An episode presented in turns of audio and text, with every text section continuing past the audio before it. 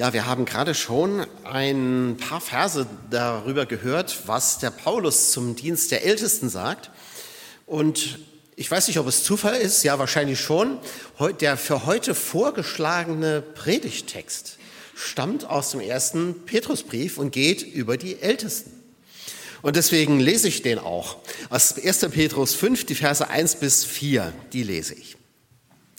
Als Mitältester wende ich mich jetzt an eure Gemeindeältesten, weil ich sowohl Zeuge vom Leiden des Messias bin, als auch äh, Teilhaber an seiner Herrlichkeit, die bald erscheinen wird. Sorgt gut für die Herde Gottes, die euch anvertraut ist. Tut es nicht, weil ihr euch dazu gezwungen fühlt, sondern freiwillig, wie es Gott gefällt. Hütet sie aber nicht, um euch Vorteile zu verschaffen, sondern weil ihr dem Herrn dienen wollt. Führt euch auch nicht als Herr, Herrscher in euren Gemeinden auf, sondern seid Vorbilder für eure Geschwister. Dann werdet ihr den unvergänglichen Ehrenkranz der Herrlichkeit erhalten, wenn der höchste Hirte erscheinen wird.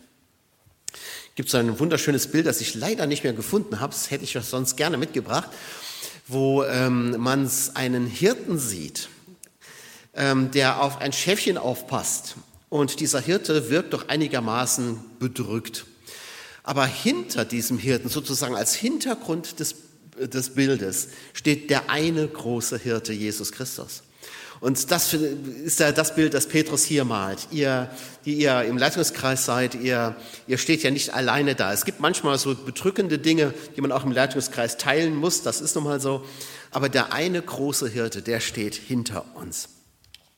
Es soll also darum heute gehen. Ähm, und ich glaube, dass es auch wichtig ist, das mal wieder zu hören. Ähm, nicht nur für euch sieben, die ihr jetzt im Leitungskreis seid, sondern für uns alle. Ich spreche, wenn ich vom Ältesten, von Ältesten spreche, selten vom Amt, obwohl das ja, obwohl das ja geht. Es ist ja nicht falsch, das sozusagen, ein Ältestenamt. Ähm, sondern ich spreche lieber vom Diener. Denn davon spricht der, der Petrus hier auch. Er sagt, das ist ein Dienst, den man der Gemeinde tut. Der Leiter der Gemeinde ist der Diener der Gemeinde. Er sucht nicht das eigene Wohl, sondern das Wohl der Gemeinde. Äh, Jesus hat ja auch gesagt, ihr wisst, die Herrscher der Völker, ihre Großen, unterdrücken ihre Leute und lassen sie ihre Macht spüren. Bei euch muss es anders sein. Wer von euch groß sein will, soll euer Diener sein. Und wer der Erste sein will, soll allen anderen Sklavendienste leisten. Auch der Menschensohn ist nicht gekommen, um sich bedienen zu lassen, sondern um zu dienen und sein Leben als Lösegeld für alle Menschen hinzugeben.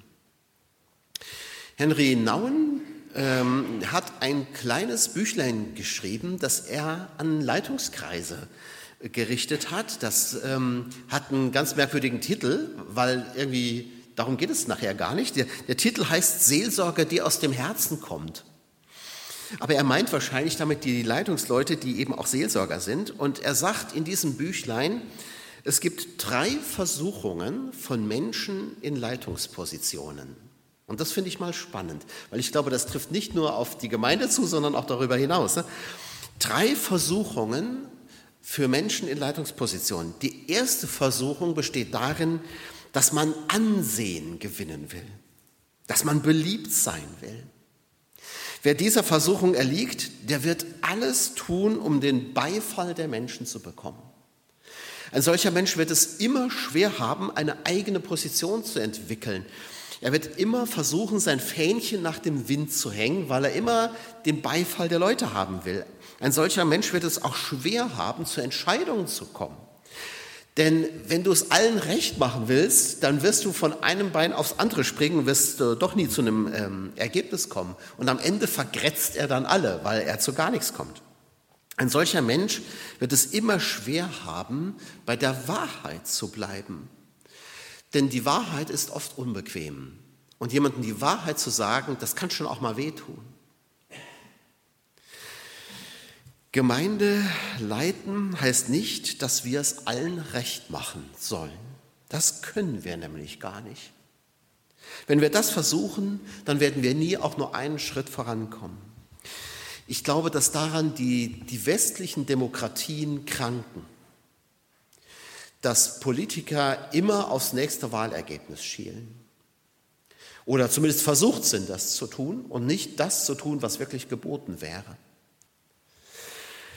Ein Ältester soll ein Mensch sein, der von der Liebe Gottes getragen wird. Nicht unbedingt von der Liebe der Gemeinde. Das, das ist natürlich schön, wenn das auch so ist, ne? sonst, sonst wird es ja schwierig. Ne? Aber das soll nicht das Erste sein, sondern die Liebe Gottes soll einen Ältesten tragen. Das heißt natürlich nicht, dass er ein grober Klotz sein darf. Da haben manche Gemeinden ja auch so ihre Erfahrungen mit, ne, mit groben Klötzen. Denn du brauchst ja das Vertrauen der Gemeinde. Aber seine Motivation ist es nicht, den Leuten zu gefallen. Denn das kann auch äußerst wankelmütig sein. Seine Motivation ist die erfahrene Liebe Gottes, weil ich Liebe erfahren habe. Deswegen diene ich der Gemeinde. Das ist also die erste Versuchung, der, äh, das Ansehen zu gewinnen. Die zweite Versuchung besteht darin, Macht zu haben. Nichts gegen Macht. Die brauchen wir ja auch, wenn wir überhaupt irgendwas bewegen wollen. Anders geht das ja gar nicht. Aber die Macht, die eine Gemeindeleitung hat, ist immer nur geliehen. Das, das, trifft ja auf Pastoren sowieso auch zu. Die Ältesten können nichts aus eigener Machtvollkommenheit tun, sondern sie haben ihre Macht von der Gemeinde verliehen bekommen. Und der sind sie auch Rechenschaft schuldig. Älteste sind im besten Fall Menschen, denen die Gemeinde vertraut. Und darin besteht ihre Autorität. Sie haben das Vertrauen der Menschen. Deswegen hat mich das ja auch gefreut, dass das Wahlergebnis hier so eindeutig ausgefallen ist. Darin zeigt sich Vertrauen. Das haben wir nicht qua Amt, sondern es muss erworben werden. Und es muss von der Gemeinde geschenkt werden. Das ist ein ganz dynamischer Prozess. Ein Ältester kann nie der Tyrann der Gemeinde sein, dann, ist, dann führt er sein Amt nicht gut aus. Die Gemeinde gehört ja nicht uns. Sie gehört ja Christus, der, der sie mit seinem Blut erworben und erkauft hat. Henry Nauen schreibt, der Aufstieg in verantwortliche Ämter ist im Christentum kein Aufstieg zur Möglichkeit immer größerer Freiheit und Mobilität sondern in Wirklichkeit bedeutet er den Abstieg zu immer größerer Verfügbarkeit, die am Kreuz ihre Vollendung findet. Das ist natürlich ganz schön groß abgebissen. Also Dienst bedeutet für ihn immer mehr Abstieg zur Verfügbarkeit. Jetzt tröste ich euch auch gleich, ihr müsst nicht immer verfügbar sein. Ihr dürft auch mal Urlaub machen, ihr habt auch mal einen freien Tag und so. Ne? Also ihr versteht das jetzt schon richtig. Gell? Ähm, aber im Grunde hat Henry Nau natürlich schon recht. Ne? Wer die Gemeinde leiten will, der muss die Gemeinde lieben. Und er muss sie durch Liebe leiten. Das heißt nicht, dass man ein charakterschwaches Persönchen sein muss. Das wäre ja auch nicht so gut. Es heißt, dass man den Mut haben muss zu dienen.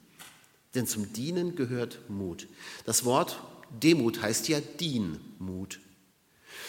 Ähm, was heißt eine, eine dienende Haltung, eine dienende Gesinnung zu haben. Nochmal Henry Nauen, weil ich das, das fand ich ein sehr schönes Zitat. Er schreibt, es geht um Personen, die so stark sind, dass sie konsequent auf Macht zugunsten der Liebe verzichten können. Das ist mal ein starker Satz. Es geht um Personen, die so stark, also innerlich so stark sind, so gefestigt sind, dass sie auf, auf die Macht zugunsten der Liebe verzichten können. Autorität und Vollmacht kommen also nicht aus volltönenden Worten, sondern aus der Liebe, mit der Gott uns ja füllt. Die dritte Versuchung besteht in dem Wunsch, unentbehrlich zu sein. Damit übt man ja auch Macht aus letztlich. Gebraucht zu werden ist ja schön, das brauchen wir ja auch alle. Und wir ziehen ja auch eine Menge Selbstvertrauen daraus, dass man uns braucht. Wenn uns keiner mehr braucht, kommen wir uns schnell vor wie so ein fünftes Rad am Wagen. Das ist irgendwie ein blödes Gefühl. Aber die, die Wahrheit ist, wir sind entbehrlich. Die Welt braucht uns nicht. Und Gott braucht uns auch nicht. Er will uns gebrauchen, ja schon, das ist auf jeden Fall. Ne? Aber wenn ich jetzt hier mit einem Sekundenherztod auf der Stelle tot umfallen würde, würde das überhaupt nichts für euch verändern. Es würde ein anderer kommen. Es würde diesen Tag verändern. Also ihr würdet wahrscheinlich nicht mehr hinterher essen äh, hier gemeinsam. Aber Aber das war's dann auch. Dann kommt halt ein anderer. Dann geht's halt anders weiter. Ich bin nicht unentbehrlich und das seid ihr Älteste auch nicht. Das ist wichtig zu wissen. Das ist einerseits demütigend, auf der anderen Seite aber auch befreiend. Ich muss nicht immer da sein, heißt das ja auch. Älteste müssen wissen, dass sie entbehrlich sind, dass es nicht auf ihre Kraft ankommt. Es ist Christus, der die Gemeinde baut und nicht du und ich oder ihr und ich. Älteste müssen deshalb auch nicht alles können und sie müssen auch nicht immer die Macher sein. Es ist gut, wenn man, wenn man solche Leute hat in der, in, im Leitungskreis einer Gemeinde, die so ein bisschen dominant sind, ja, das ist ja nicht schlecht, also die so ein bisschen Macher sind, das, das hat Vorteile, das ist auf jeden Fall was Gutes. Aber letztlich kommt es nicht darauf an und es ist auch nicht das Einzige, was zählt. Oft schauen wir ja so auf diejenigen, die was vorweisen können, die in der Gemeinde so ein bisschen auffallen und die Stillen, die geraten so ein bisschen aus dem Blick, aber die haben auch eine Menge zu bieten.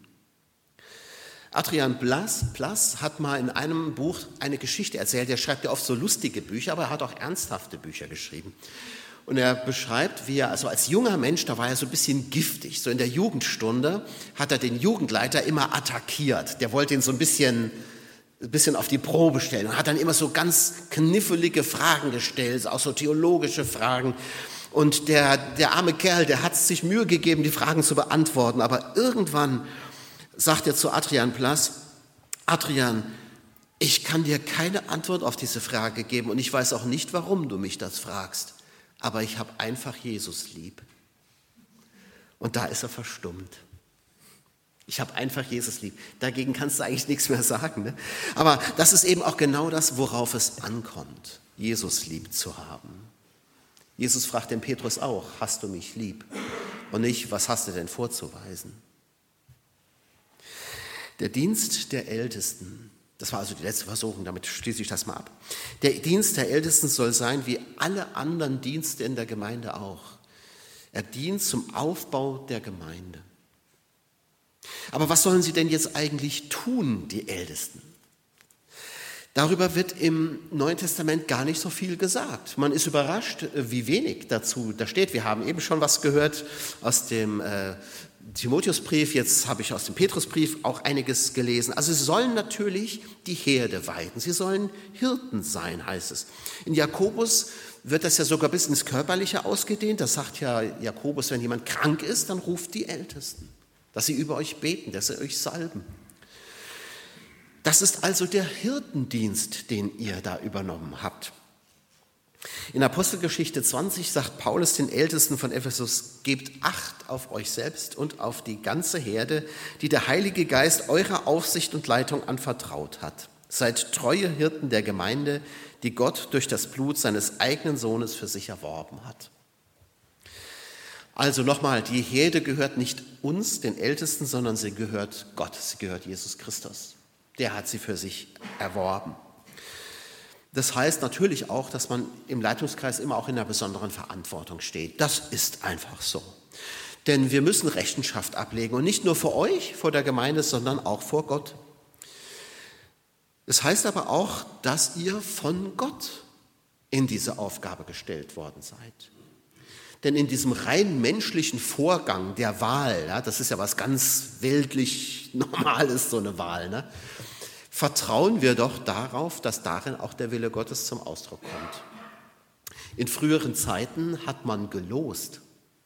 Diejenigen, die in der, in, bei den Bibelabenden dabei sind, wissen das, dass man auch schon mal gelost hat. Übrigens auch noch im Neuen Testament. Da, da lost man auch aus. Ne? Das machen wir ja nicht mehr. Aber man hat darauf vertraut, dass selbst darin der Wille Gottes zum Ausdruck kommt. Ihr seid von Gott in diese Aufgabe gestellt. Älteste, die leitend in der Gemeinde tätig sind und ihren Dienst gut versehen, so sagt Paulus, die haben darum auch doppelten Lohn verdient. Besonders wenn sie sich mit ganzer Kraft als Prediger und Lehrer einsetzen. Und weiter, eine Klage gegen einen Ältesten höre nur an, wenn sie von zwei oder drei Zeugen bestätigt wird. Also da ist auch ein gewisser Schutz für euch.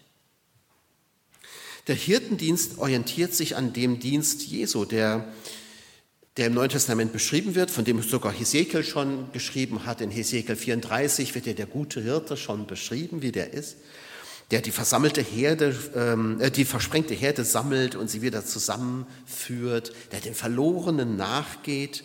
Das können ähm, Schafe sein, die schon zur Herde gehören, aber auch ganz fremde Schafe. Die Verlorenen sind im Neuen Testament nämlich diejenigen, die an Jesus noch nicht glauben. Die soll man als, als Ältester also auch im Blick haben. Der Hirte versorgt natürlich die Herde mit Nahrung, das heißt aber nicht, dass er sie selber machen muss. Der Hirte lässt, äh, der lässt ja kein Gras wachsen, aber er führt die Schafe dahin, wo es ist, wo er weiß, dass gutes Gras wächst. Das ist seine Aufgabe. Essen müssen die Schafe dann übrigens selbst. Also man soll von einem, von einem Leitungskreis nicht erwarten, dass er die Gemeinde füttert. Fressen müsst ihr selbst. Ihr seid ein bisschen auch für euer geistliches Wohl selbst verantwortlich.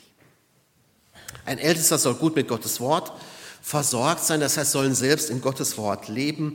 Er verbindet die Verletzten, er stärkt die Starken, das finde ich auch immer wichtig, dass man die auch nicht aus dem Blick verliert. Und sie sollen für die Kranken und für die Wankelmütigen da sein, durch Gebet, durch seelsorgliche Begleitung ähm, und sollen für die Kranken einstehen. Und das ist auch das, was wir tun. Wenn wir in unseren Leitungssitzungen zusammensitzen, dann ist der erste Tagungsordnungspunkt nach der Andacht die seelsorglichen Dinge. Nein, zuerst genehmigen wir das Protokoll. Sorry, ja, das machen wir auch immer noch vorher. Aber das ist eine Sache von fünf Sekunden. Und dann kommen die seelsorglichen Angelegenheiten. Die stehen nicht umsonst ganz vorne, weil Menschen immer wichtiger sind als Sachen. Wir reden erstmal über euch, aber im Guten könnt ihr ganz getrost sein. Wir reden über die, wo wir wissen, dass etwas im Argen ist, dass jemand krank ist, dass jemand Hilfe braucht. Und wir überlegen, wie wir das machen können. Ihr seid, ihr steht an erster Stelle. Und dann kommen die Sachen, die Dinge, die Strukturen, das, was sonst noch zu regeln ist an Orga und so weiter. Denn auch das gehört zum Leitungsdienst dazu, zum, zum äh, Ältestendienst, die Leitung. Wer die Gabe der Leitung von Gott empfangen hat, der soll sie ja auch einsetzen. Paulus sagt, das ist eine schöne Aufgabe, ein hohes Amt. Das kann man sogar begehren. Wer das Bischofsamt begehrt, sagt Paulus. Jürgen Mette hat mal gefragt, wo sind denn die Leute, die gerne leiten? Die findet man tatsächlich nicht mehr so oft, weil in unserer Gesellschaft mit Leitern nicht gut umgegangen wird. Zum Teil ist es auch in der Gemeinde so. Ähm, man, man guckt immer auf das, was schlecht läuft und reibt das den Leuten unter die Nase. Also ich muss nur mal auf mich selbst gucken, wenn ich Nachrichten gucke und die Politiker da im Fernsehen sind, dann denke ich, oh, das war doch schlecht, das war doch Mist, was redet der da für ein, für ein blödes Zeug und so weiter. Da bist du ganz schnell dabei. Wenn du mal überlegen sollst, was die alles gut machen, da werden wir plötzlich ganz still. Ich auch, sage ich ganz ehrlich. Ja? Also so sind wir. Und das, das schwappt so ein bisschen auch in die Gemeinde. Man guckt immer erstmal, was, was nicht gut ist und was, und das war wieder blöd und das war doof. Aber was läuft denn gut? Was ist denn schön? Wenn wir anständig mit unseren Leitern umgehen, dann finden wir auch Leiter. Es gibt kaum noch Pastoren, also kaum noch Leute, die Pastoren werden wollen. Das sei nur mal am Rande gesagt. Die Theologische Hochschule hat jedes Jahr Probleme, die Kandidaten zu kriegen. An den Unis, es will kein Mensch mehr Pfarrer werden.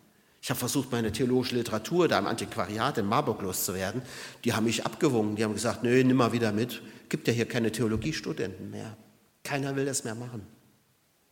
Und das ist ja nicht nur in der Gemeinde, das sind in den Vereinen genauso. In 1. Korinther 12 beschreibt, die, äh, beschreibt Paulus diese Aufgabe des Leitens als Kybernesis. Das ist, ist ein Steuermann. Ein Kybernator ist ein Steuermann auf einem Schiff. Das heißt, die Ältesten, die geben schon die Richtung vor, aber nicht als die Kapitäne. Ne? Ist ja auch interessant. Der Älteste ist nicht der Captain, sondern er ist der Steuermann. Das heißt, er kann auch nur das tun, was der oberste Captain vorgibt. Ne? Und, ähm, und er sitzt hinten im Schiff. Das Steuer ist ja hinten. Also sie sind keine Diktatoren, sondern und auch nicht solche, die die Wahrheit und Weisheit alleine gepachtet haben, aber sie, sie sollen doch steuern. Natürlich sind Älteste auch Menschen, die irren können, deswegen brauchen sie auch Korrektur. Das ist auch so. Und deswegen wird man auch den Kurs einer Gemeinde mit der Gemeinde zusammenfinden. Es ist gut, wenn du Menschen hast, die vorangehen können, aber wenn du ohne Rücksicht auf Verluste voranpreschst, da gibt es Beispiele in Gemeinden, dass das nicht gut endet. Aber der Steuermann muss das Ruder in der Hand haben. Und er muss es auch fest in der Hand haben. Er soll sich nicht von jeder Welle das Ruder aus der Hand schlagen lassen, sondern es muss ja irgendwo hingehen. Und er muss gleichzeitig flexibel genug sein, dass er ausweichen kann, wenn ein Eisberg voraus ist. Noch zwei Dinge werden genannt, die ich nur kurz nenne. Das eine ist der Lehrdienst, also das Lehren, die Ältesten als Lehrer. Das ist ja nicht jeder Älteste. Das sei nur mal nebenbei gesagt, es muss nicht jeder Älteste alles können. Es ist aber wichtig, dass alles irgendwo im Ältestenkreis vorkommt. Manche sind mehr die Steuerleute, manche sind mehr die Lehrer, manche sind mehr die Seelsorger, manche sind mehr die Organisatoren, manche sind mehr die Verwaltungsmenschen. Das brauchst du alles. Der Lehrdienst gehört dazu, aber ich sag mal, das eigene Bibelstudium gehört dazu. Oder vielleicht bist du im Hauskreis und redest da über Gottes Wort, das ist auch Lehre. Und der Gebetsdienst gehört dazu. Ältesten haben die Aufgabe, für die Gemeinde zu beten und ihr Lieben, das tun wir auch. Und wir beten auch für die Kranken. Und ich möchte euch mal daran erinnern, dass ihr eine Möglichkeit habt, als Kranke uns zu rufen. Das sei euch nochmal gesagt. Ich glaube, viele haben ganz verquere Vorstellungen, was bei so einer Krankensalbung abläuft. Als ob man da so einen Eimer Speiseöl über den Kopf geschüttet kriegt oder irgendwie sowas. Das ist nicht so. Ihr müsst da, müsst da keine Angst haben. Ne? Das ist, eigentlich ist das gar keine aufregende Zeremonie. Aber man, also man kriegt ein wohlriechendes Öl, kein Speiseöl, ne? so ein Duftöl oder sowas ist das oder so. Und das, das streiche ich mit einem Kreuzzeichen auf die Stirn. Mir passiert da gar nicht. Und dann beten wir für euch und segnen euch. Und es gibt eine Verheißung auf diesem Dienst der Ältesten. Das heißt, es wird besser werden mit dem Kranken. Steht da nicht, alle werden geheilt. Das kann man ja auch nicht versprechen. Aber es wird besser werden. Deswegen, ich sage es euch nur nochmal. Und wie sollen sie sein, die Ältesten? Darüber habe ich ja jetzt schon einiges gesagt. Es ist schon interessant, dass das Neue Testament gar nichts über Fertigkeiten sagt was ein Ältester können muss. Es geht vielmehr darum, wie er sein soll oder sie. Der, Im Neuen Testament wird meistens von Männern gesprochen, ne? das, äh, das ist so, aber wir wissen, dass Frauen auch Leitungsaufgaben hatten und heute denken wir da ja auch ein bisschen anders drüber. Aber wenn man das so hört, dann ist eben immer von einem Mann die Rede. Und Paulus sagt, also so ein Bischof, so heißt das Wort ja hier, der soll untadelig sein, Mann einer einzigen Frau, dass dieses einzig hat Luther so nicht, sondern da steht Mann einer Frau. Aber gemeint ist das, er soll nur eine Frau haben zu, zur gleichen Zeit. Ne? Er soll nüchtern, besonnen, würdig, gastfrei, geschickt im Lehren, kein Säufer, nicht gewalttätig, sondern gütig, nicht streitsüchtig, nicht geldgierig, einer, der seinem Haus gut vorsteht. Kein Neugetaufter soll er sein und er soll einen guten Ruf haben, auch bei Leuten, die nicht zur Gemeinde gehören, nicht jähzornig, nicht eigensinnig, nicht schändlichen Gewinn suchen, sondern gastfrei, gütig, besonnen, gerecht, heilig, beherrscht sein. Er halte sich an das Wort. Wenn man das hört, dann denkt man erstmal, okay, huh, mal gucken, ob ich dem so einigermaßen gerecht werde. Aber was der Paulus hier beschreibt, das gilt ja nicht nur für Älteste. Das gilt für euch alle. Das, diese Eigenschaften soll jeder Christ haben.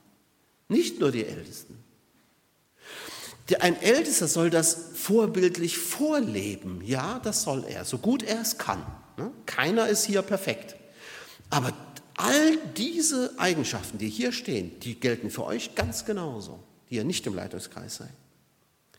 Es werden keine Fertigkeiten ausgesprochen. Also nicht so, der muss eine theologische Grundausbildung haben, der muss ein Leiter sein oder ein Manager, der muss organisieren können, der muss visionäre, kreative Kraft haben. Davon steht da gar nichts. Was einen Ältesten auszeichnet, sind ganz andere Dinge. Besonnenheit, Bescheidenheit, Gastfreundschaft, Freundlichkeit.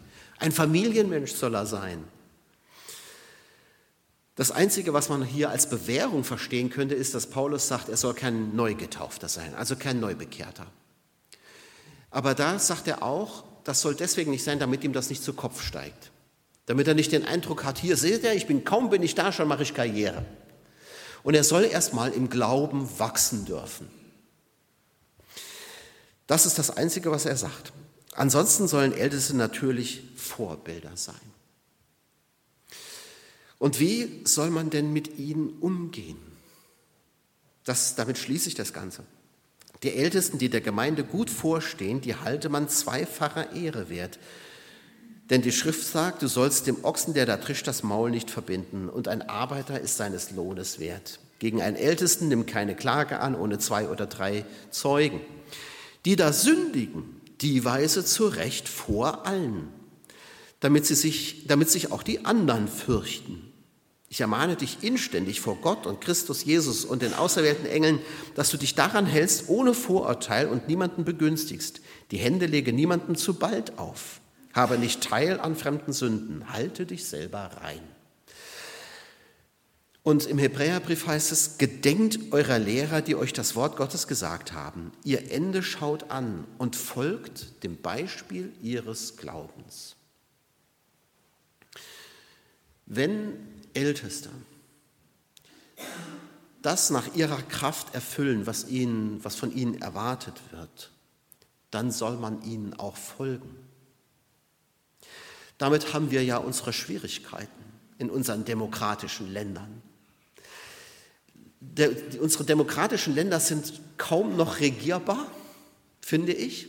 Weil jedes Mal, wenn irgendwer irgendwas sagt und mal vorangeht und eine gute Idee hat, sich sofort Leute melden, denen das nicht passt. Und zwar nicht wenige.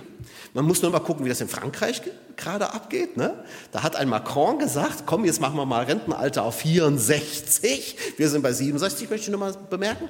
Aber ich glaube, bei denen funktioniert das auch irgendwie anders. Und sofort, wir brennen die Autos. Ne? Wie willst du so ein Land noch regieren?